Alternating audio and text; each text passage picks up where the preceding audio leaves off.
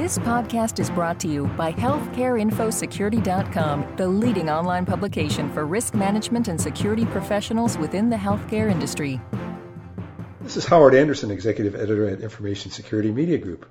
Today we're talking about medical device security issues with Dr. Dale Nordenberg, founder of the Medical Device Innovation, Safety, and Security Consortium. Thanks so much for joining us today, Dr. Nordenberg. Thank you, Howard. My pleasure. For starters, why is the security of medical devices an issue that's growing in importance? Howard, there are two key issues that are converging to cause this increased concern around security of medical devices. The good news is that the innovation across the medical device industry is is healthy, and we are seeing more and more medical devices, specifically digitally enabled and networked medical devices, that are good for patients and patient care, being designed and manufactured and implemented in provider networks. So uh, on the one hand, we have an increased number of medical devices that are networked.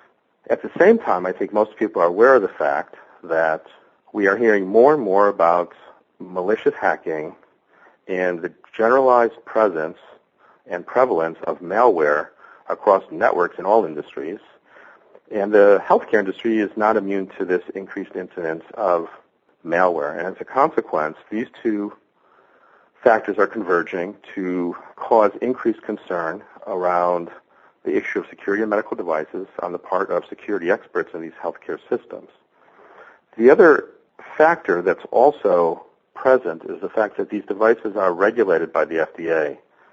And unlike the computer that would sit on an administrator's desk in a hospital, which can be accessed and manipulated by by the appropriate networking staff in a healthcare system, these biomedical devices, these medical devices, which are regulated by the FDA, present a challenge vis-a-vis even simple patching and simple malware intrusion detection testing because of concerns over changing the functional specifications of these devices. And so while the risk is increasing, there's also if you will, some barriers to healthcare systems in terms of their being able to aggressively work with these devices.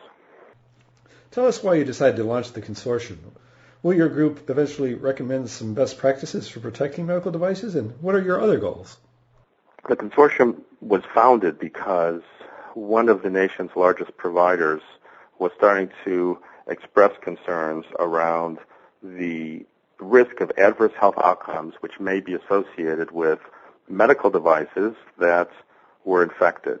All the medical or provider networks that we have spoken with have experienced malware issues with one or more of their medical devices. As a consequence, this provider felt it was only a matter of time before they started to identify an association between malware, security issues, and adverse health outcomes.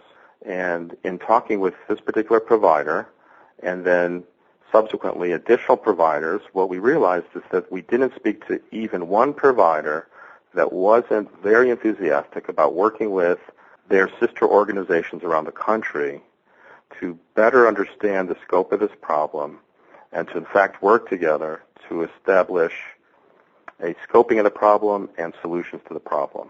And as a consequence, providers have come together in the context of this consortium, which is being co-led by the VA and Kaiser. And there are three core goals at this point. The first goal is to create a public-private partnership that will include the broad stakeholder community around medical devices. So this would include clearly the providers or the healthcare systems that are delivering healthcare to uh, the people of, of this nation.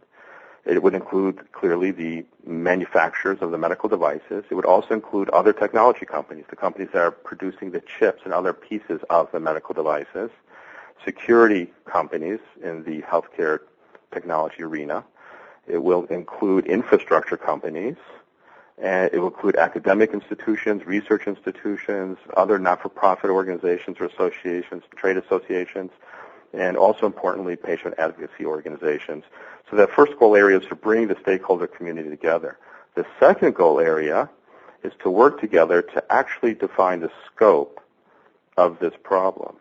We feel at this point that there is not enough data that has been generated around how many devices are out there, how many are getting exposed to malware, how many security intrusions are we getting.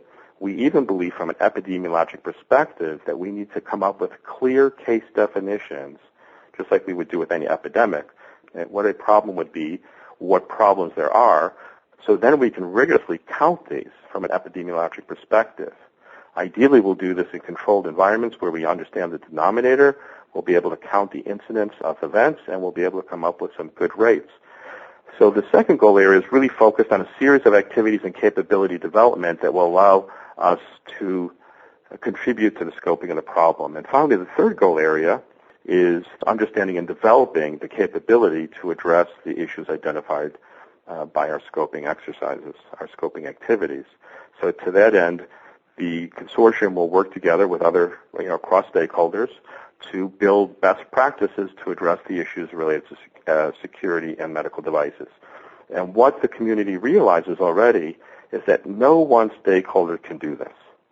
The manufacturers will have a clear role. They are, you know, they design these devices, they manufacture them. The providers have a clear role. They ultimately buy these, they implement them, they maintain them. At an organizational level in provider networks, what we're discovering is even at that level, there's best practices around the organization of the ownership of medical devices, meaning who's responsible for these. Is it biomedical engineering? But now that they're computerized and they're connected to the network, what is the role of technology? What's the role of the security group? And what we're finding is that there are a lot of silos in these organizations. And so essentially when we talk about best practices, it's not just at the manufacturer, you know, point of manufacture, but best practices at the point of implementation and, and maintenance as well across the whole life cycle. And additionally, we're very interested in the and the ability to take this particular issue and bring it to the attention of the chief quality officers and the chief safety officers of the healthcare provider institutions so they can understand that this is not purely a technical issue, but that this is also a healthcare quality issue.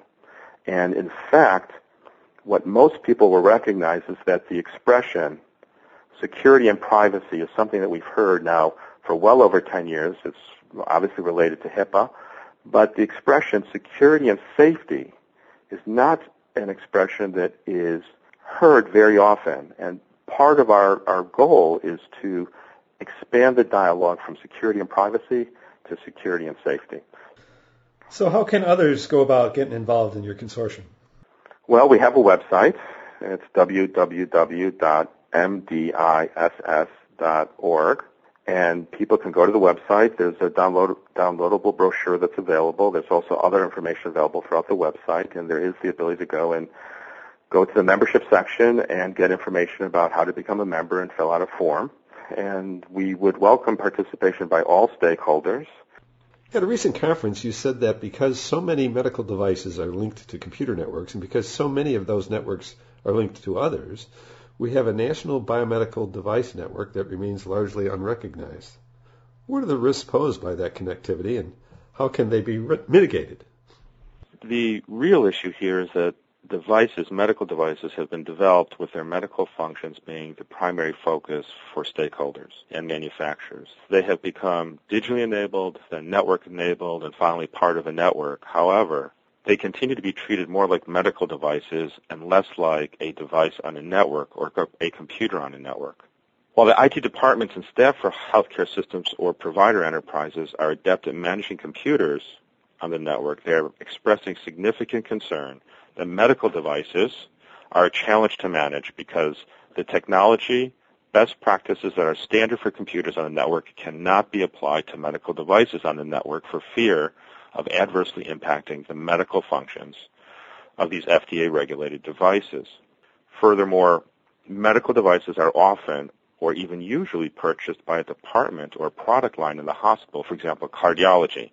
And it's not uncommon for the IT staff to be the last people to know about the purchase. In- interestingly, this often occurs when the medical device shows up on the network and there's a huge spike in network traffic.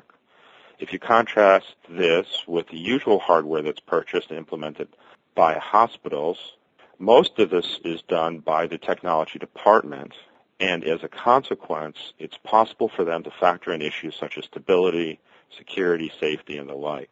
the healthcare system must recognize that medical devices are increasingly a network commodity often associated with quality of care impact. Significantly, the medical device stakeholders, including manufacturers, healthcare systems that purchase and implement medical devices, healthcare professionals that use the medical device, are all just starting to recognize that medical devices on their networks must be treated differently than other network devices, for example, computers. In fact, the VA has pioneered isolated medical device networks as a strategy to render their medical devices secure.